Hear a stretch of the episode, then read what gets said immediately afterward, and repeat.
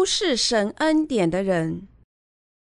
罗马书第二章一至十六节：你这乱断人的，无论你是谁，也无可推诿。你在什么事上乱断人，就在什么事上定自己的罪。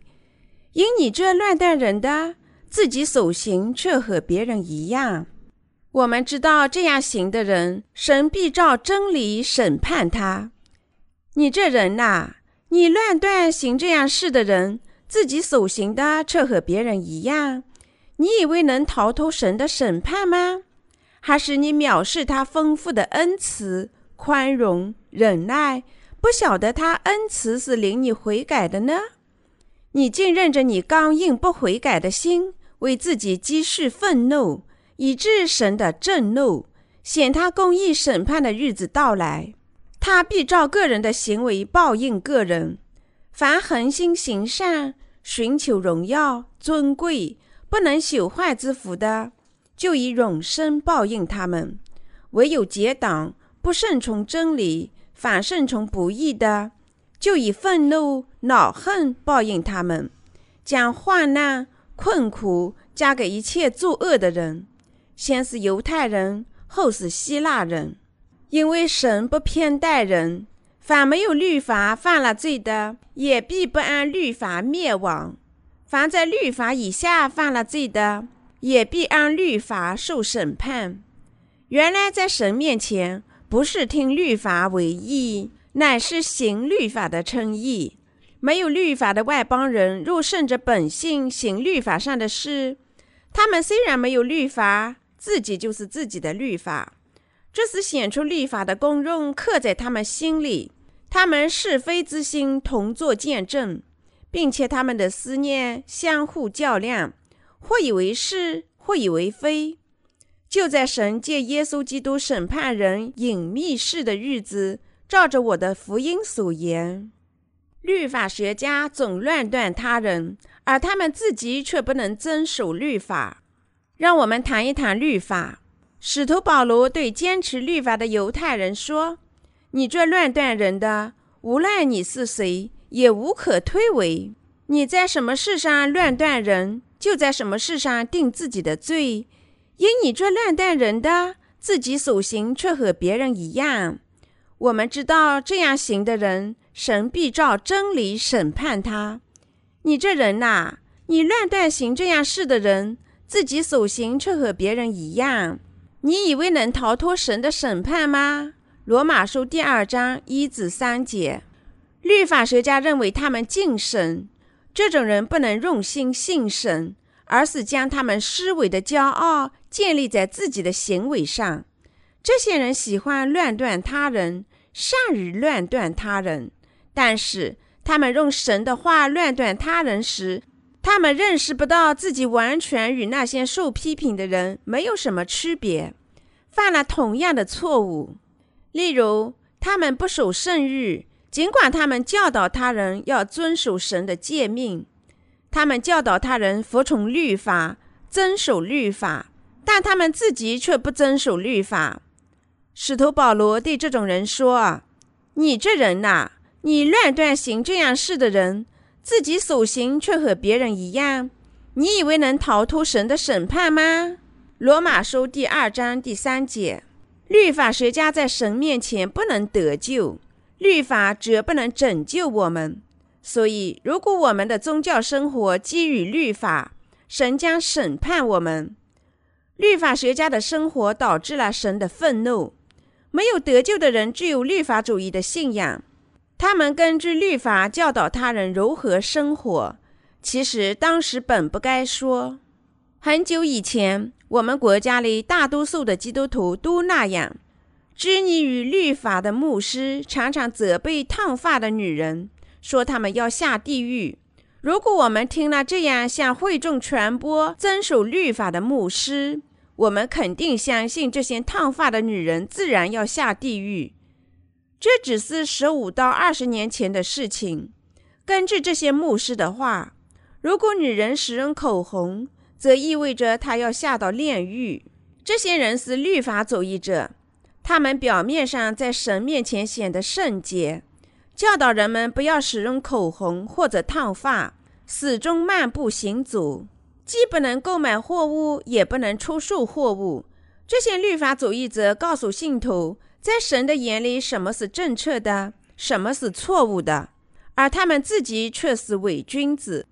犹太人就是这样，他们按律法乱断外邦人。这样说，他们不了解神，侍奉偶像，他们注定要下地狱。他们是残忍之徒，但是他们自己对世俗财富和异神超过了对神的喜爱。你这乱断人的，无论你是谁，也无可推诿。你在什么事上乱断人？就在什么事上定自己的罪，因你这乱断人的，自己所行却和别人一样。犹太人根据律法乱断他人，但他们绝不遵守他们自己的说教。况且那些不信神的义，或者在心里没有耶稣之拯救的人，认为他们能够严格的按照神的道生活，但他恰恰像犹太人一般。律法主义者要受到审判。这里年轻的一代或是从未这样过信仰生活，但是老一代或是听说过基于律法的布道。牧师常常责备那些烫发的人，只因为烫发看似淫荡下流。那时候牧师不能做这里事。很久以前，如果有人说艺人或完成圣化这些话。常常成为众矢之的。虽然现在许多人常常使用艺人做表达，这意味着基督教已经改变了。假师傅不能随意撒谎，因为即使他们的会众已经通过收集和磁带听到了真福音，因此他们不能对听众信口雌黄。现在我们需要知道，最重要的事情是律法主义者忽视耶稣基督完美的拯救。他们根据律法过宗教生活，要受到神的审判。第四节谈论神的审判，让我们阅读：还是你藐视他丰富的恩慈、宽容、忍耐，不晓得他恩慈是领你悔改的呢？神将审判律法主义者，兄弟们。律法主义者的信仰反对神，律法主义者反对神的爱，他们按照自己的行为制定标准。律法主义者忽视神借他丰富的恩慈、宽容、忍耐，饶恕了他们所有的罪过与过犯的拯救福音。那些根据律法过信仰生活的人要受到神的审判，但是。许多人在神面前根据律法过信仰生活，我们不能想，因为得救，我们被豁免了他的审判。使徒保罗说：“律法主义者不能得救，相反，他们要被毁灭，受到审判。”我们必须知道什么样的人根据律法过信仰生活，便于我们制定计划，向他们传播福音。世上有许多律法主义者，包括犹太人。使徒保罗不知谈论耶稣清洗了天下所有罪孽的事实。他还说，按照律法过信仰生活的人，如犹太人，反对神的人，将如何受到审判？他们忽视神的爱，神通过这爱表达对我们的怜悯。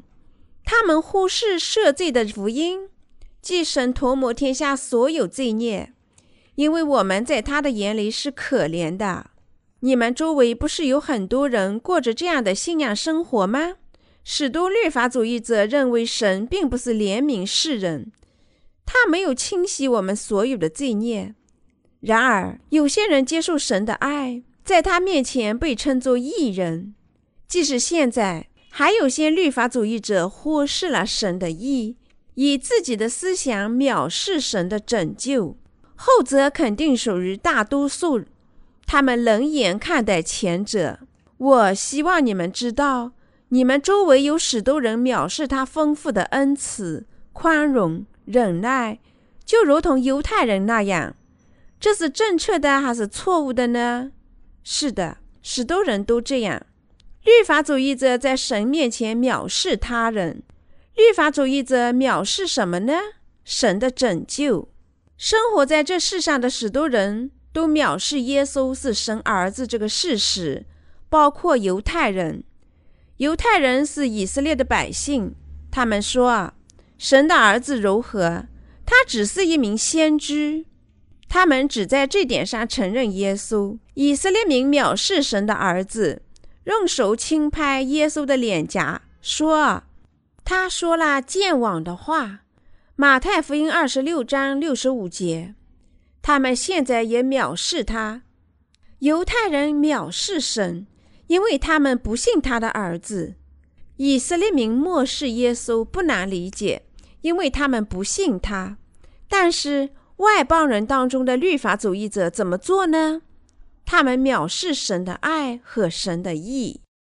律法主义者靠自己的行为生活。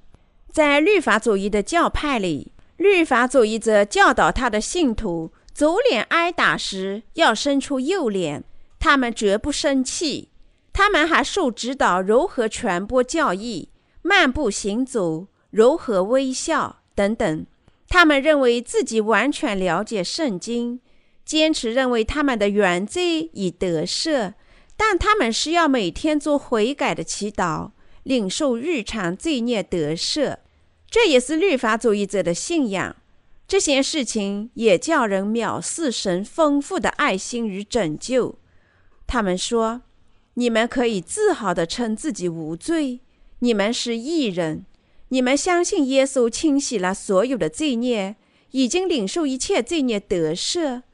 他们认为神已称他们为义人，即使他们实际上并不是义人。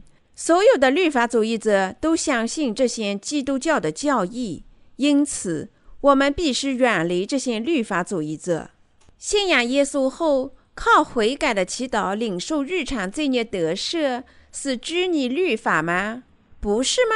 是的，他是，是遵守律法还是不遵守律法呢？是的，他是。这不是出于信仰，称自己按神的道生活的人是律法主义者。我们周围有许多这样的人。使徒保罗只信耶稣基督，完全领受罪孽得赦。但是旧约里根据律法信仰的以色列民信仰犹太教。这样的人是不是都是律法主义者呢？他们遵循律法，传授表面上的行为，如如何行走，人应该怎么做，或者人不应该怎么做。因此，使徒保罗讽刺地责备这些人，他做这件事情做得很有礼貌。今天的基督徒也依据律法过着律法主义的生活，他们相信。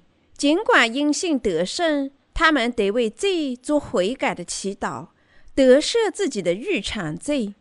他们是律法主义者，他们的信仰拘泥于律法。许多牧师善于传教，说我们因信得救，但是他们最终说，我们必须承认我们的犯罪，悔改。这些牧师是律法主义者。他们依靠自己的行为得救，虽然不信或者自己信了耶稣基督。我们得救前是律法主义者吗？是的，我们是。重生前，我们认为做善事能拯救我们。这世上有许多人都是这么想的。神教导他们悔改，所以你们当悔改归正，使你们的罪得以脱抹，这样。那安收的日子就必从主面前来到，《使徒行传》第三章十九节。但是那些人不悔改，他们多么固执啊！所以使徒保罗再次告诫那些顽固不化的人：律法主义者宣布他们至死都是罪人。让我们阅读《罗马书》第二章第五节：你竟认着你刚硬不悔改的心。为自己积蓄愤怒，以致神震怒，显他公义审判的日子到来。当神的义的审判最终显明在这些律法主义身上时，神的愤怒才会被铭记。但是，律法主义者太固执，即使刀架在脖子上，他们也不愿在神面前承认自己是罪人，即使面临危险时，他们也仍然承认自己在神面前是罪人。有些人宣布自己在神面前永远是罪人，直至他们死亡的那一天。他们说自己是罪人，因为他们不能按照神的道生活，即使他们信仰耶稣基督。神怎么说的呢？他说：“因为你们不能按道生活，我拯救了你们，我涂抹了你们所有的罪孽，完全拯救了你们。你们既不承认对耶稣基督的信仰，也不接受神的意，从他们的罪孽中得救。相反，他们坚持自己至死都是罪人。”因为他们想靠遵循律法与信仰耶稣基督得救，他们必须知道，总有一天自己的信仰与行为要受到审判。你竟任着你刚硬不悔改的心，为自己积蓄愤怒，以致神的震怒显他公义审判的日子到来。罗马书第二章第五节，使徒保罗的意思是：你们多么固执啊！你们坚硬、顽固不化的心要受到审判。你们喜爱他的愤怒。耶稣基督涂抹了我们所有的罪孽，无论我们是否信仰他。因此，每个人都能靠耶稣基督从他所有的罪孽中得救。我们因为真心相信耶稣基督涂抹了我们所有的罪孽而得救。我们不能根据律法生活。又悔改我们日常罪而得到他的饶恕，所以我们应从外邦人的宗教信仰重归耶稣基督。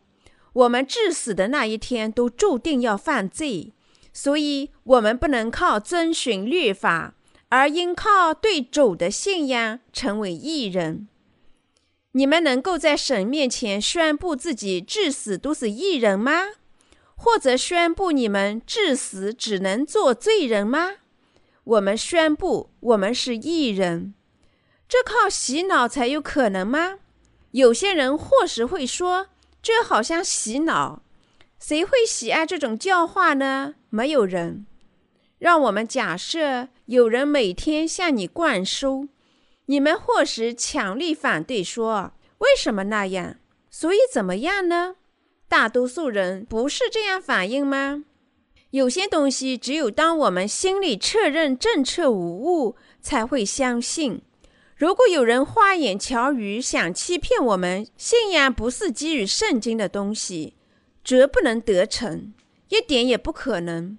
我们知道人类非常固执，但是如果是神的话，我们就非常温顺，相信真理。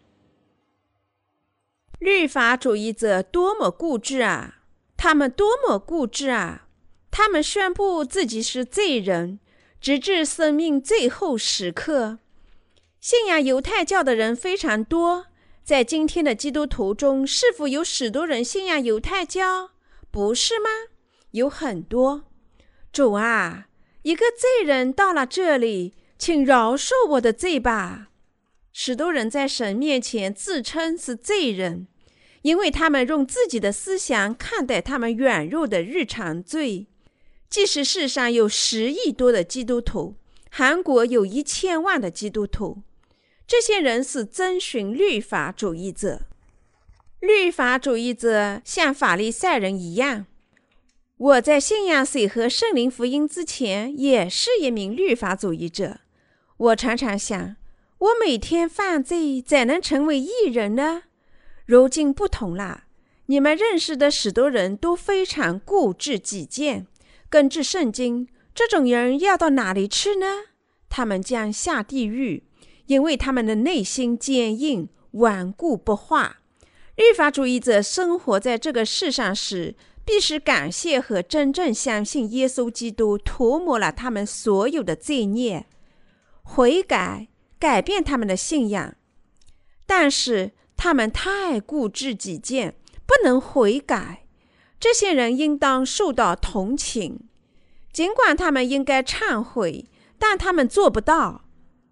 许多人的做法都像法利赛人一样，他们腋下夹着圣经，在教堂里面轻声问候他人说：“你们好吗？过得怎么样？”他们在周日见人时，常常半闭着眼，一副傲慢的神态。他们看上去比耶稣更加神圣。如果他们每天都这么神圣，那该多好啊！你们知道拘泥于律法的牧师妻子是怎么说的呢？他们说，丈夫在讲道坛上传教时，他们很开心，因为他们的丈夫说话温文尔雅。圣洁又富有同情心，但是他们一回到家里就改变了。一次，一位拘泥于律法的牧师妻子在讲道堂的背后走进了一个家，带来了烤炉、毛毯和稻米。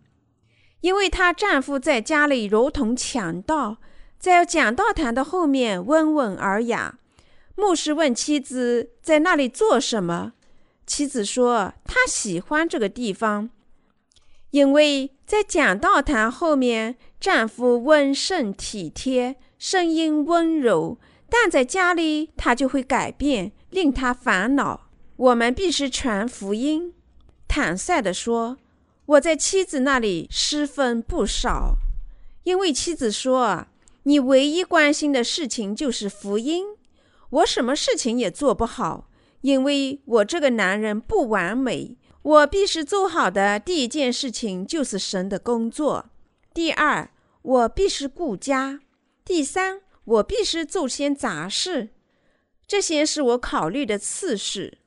这并非只因为我是一名牧师，我这么做是因为我负责侍奉福音。照料所有的事物后，我就不能再侍奉福音了。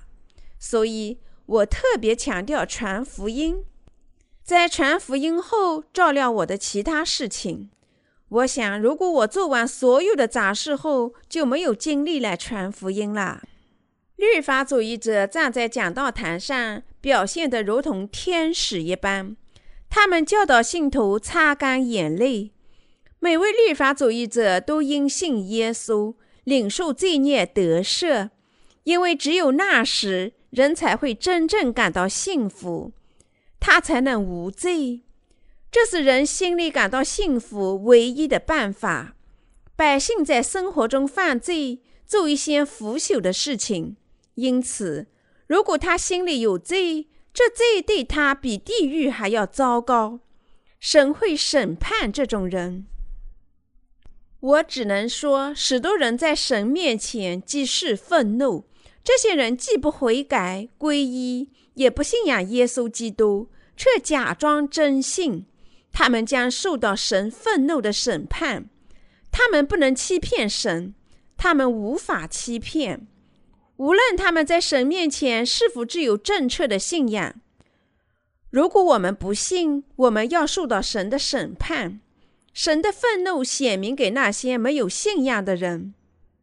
他们将在地狱嘶嘶作响的烈火中焚烧，许多人由于不幸将在地狱里焚烧。因此，我们必须传福音，我们还要继续传播神的道。每当我们相聚在一起，我们都要想到福音，而不只是考虑我们自己，还要花时间关心他人。我们必须传福音的理由。是帮助人们摆脱神的愤怒，即使他们迫害我们、藐视神的爱。我们必须了解下面的事情：我们周围许多人将领受这种愤怒。我们必须仔细思考，我们是否真正见证它？我们为什么必须尽力的传播福音，为其他人做奉献？如果我们让他们接受神愤怒的审判？神会喜悦吗？我们不能放任他们自流。充分了解这一点，我们就必须向全世界传福音。你们家里有律法主义者吗？整个家庭将受到他愤怒的审判。什么是他的愤怒？孩子不听父母的话时，我们会说：“如果你不听话，我就揍你。”如果父母不能再容忍孩子，就会打自己的孩子；子女承认自己做了坏事，祈求饶恕；父母饶恕子女，因为孩子是自己的后代。第四节写道：“还是你藐视他丰富的恩慈、宽容、忍耐，不晓得他的恩慈是领你悔改的呢？但是神能忍耐到何时呢？神在地球上忍耐七十至八十年，但人们忍耐两三次就会用藤条责打自己的孩子。神的忍耐直至我们生命结束。”神为律法主义者准备了地狱之火。如果主手里拿着藤条，一切就结束了。神为律法主义者准备了一只熔炉，里面装着沸腾的熔岩与硫磺。神用他的愤怒把死者复活成不腐不朽的身躯。神叫他们身体不腐不朽，是为了让他们永远感觉疼痛。神把他们置入永不熄灭的熔炉里，神的愤怒使他们复活成永恒的身躯，他们绝不会被烧死，即使他们感觉酷欲难耐，说用指头尖蘸点水凉凉我的舌头，因为我在这火焰里极其痛苦。路加福音十六章二十四节，我们必须向他们传福音。因为他们显然要被审判，我们必须向身边的律法主义者传福音，把他们拯救出愤怒与毁灭。尽管我们可能受歧视和迫害，你们知道我们为什么全力以赴？我们为什么有兴趣拯救他人？我们为什么把教会财政的大部分用于文学传教吗？如果我们把金钱只花在自己的教会上，我们可能很有钱，我们可以吃好住好，但是向全世界传播福音是要许多的物质财富。你们知道为什么吗？因为这样的话，其他人能得救。因此，我们必须献身向全世界传播福音。如果我们不这样做，其他人可能领受罪孽得赦吗？如果我们没有向你们传播福音，即使神已经拯救你们，你们能得救吗？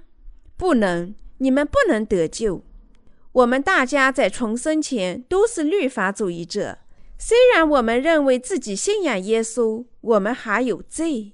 如果我们没有听到这个消息，我们在这世上早已毁灭了。我们能让他们下地狱吗？能让他们毁灭吗？不，我们不能。我们不能让他们下地狱，因为我们知道主的福音与拯救。我们知道谁下地狱，谁进天堂。因此，我担心他们祈祷并传播好消息。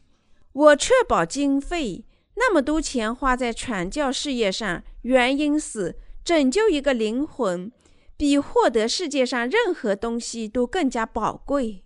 我们以忍耐和容忍传播福音，尽管受到律法主义者的歧视与迫害，就是要拯救那些受神的愤怒审判的灵魂。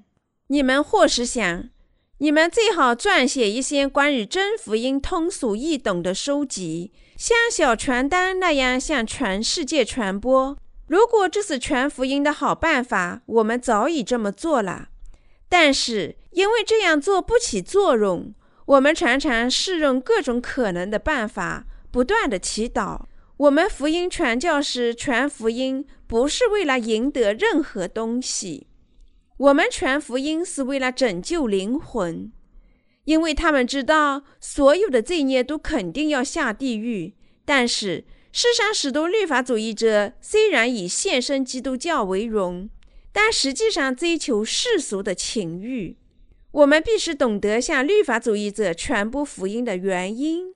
我们还必须知道主为何在实践中吩咐我们要守安息日为圣，为何那些不守安息日的人要用石头砸死。圣日象征耶稣清洗我们所有罪孽的福音。我们在思想上必须牢记耶稣清洗了我们所有的罪孽。我们还必须用对主的信仰去传播它，包括主涂抹了天下所有罪孽的事实。在某次布道中，我发现了对律法主义者的愤恨，但我们必须饶恕他们，宽待他们。如果我们闭口不语，他们注定要下地狱。我们福音传播者不容许律法主义者以金钱藐视我们。或者向我们施加肉体的影响，我们必须向我们的家人和他人传福音。我们必须向每个人传福音，包括其他人。我们知道，所有的灵魂都像我们自己的家人一样珍贵。我们必须珍惜他人，因为我们在神面前都是相同的。每当我传教时，我都要说到得救的真理。因为有些灵魂正走向地狱，我们必须拯救他们，阻止他们下地狱。我们必须向我们的家人和朋友传福音，必须通过文学作品传播，祈求我们需要的东西。我们必须用许多不同的途径传播。某个灵魂返途，我们就准备一次演习。每当我们举办信仰复兴会传福音时，我们就会收获许多灵魂。有时，尽管我们刚刚向他们传福音，有些人又回到世俗世界上了。那时，我们充满悲伤，但最终我们还是传播福音，没有丝毫失望。今天，我希望你们明白一件事情，请牢记：我们周围有许多律法主义者的基督徒，我们必须向他们传播福音。他们假装遵守律法，即使他们每天只能犯罪。他们认为每天做悔改的祈祷就能领受日常罪孽的得赦。他们拒绝耶稣已经涂抹我们所有罪孽的福音。他们认为耶稣只涨价了他们的原罪，不包括他们的日常罪，因为他们不知道罪孽的真得赦。那些不知道真理之拯救的人被称为律法主义者。我们必须向他们传播神的义的福音，把他们拯救出罪孽。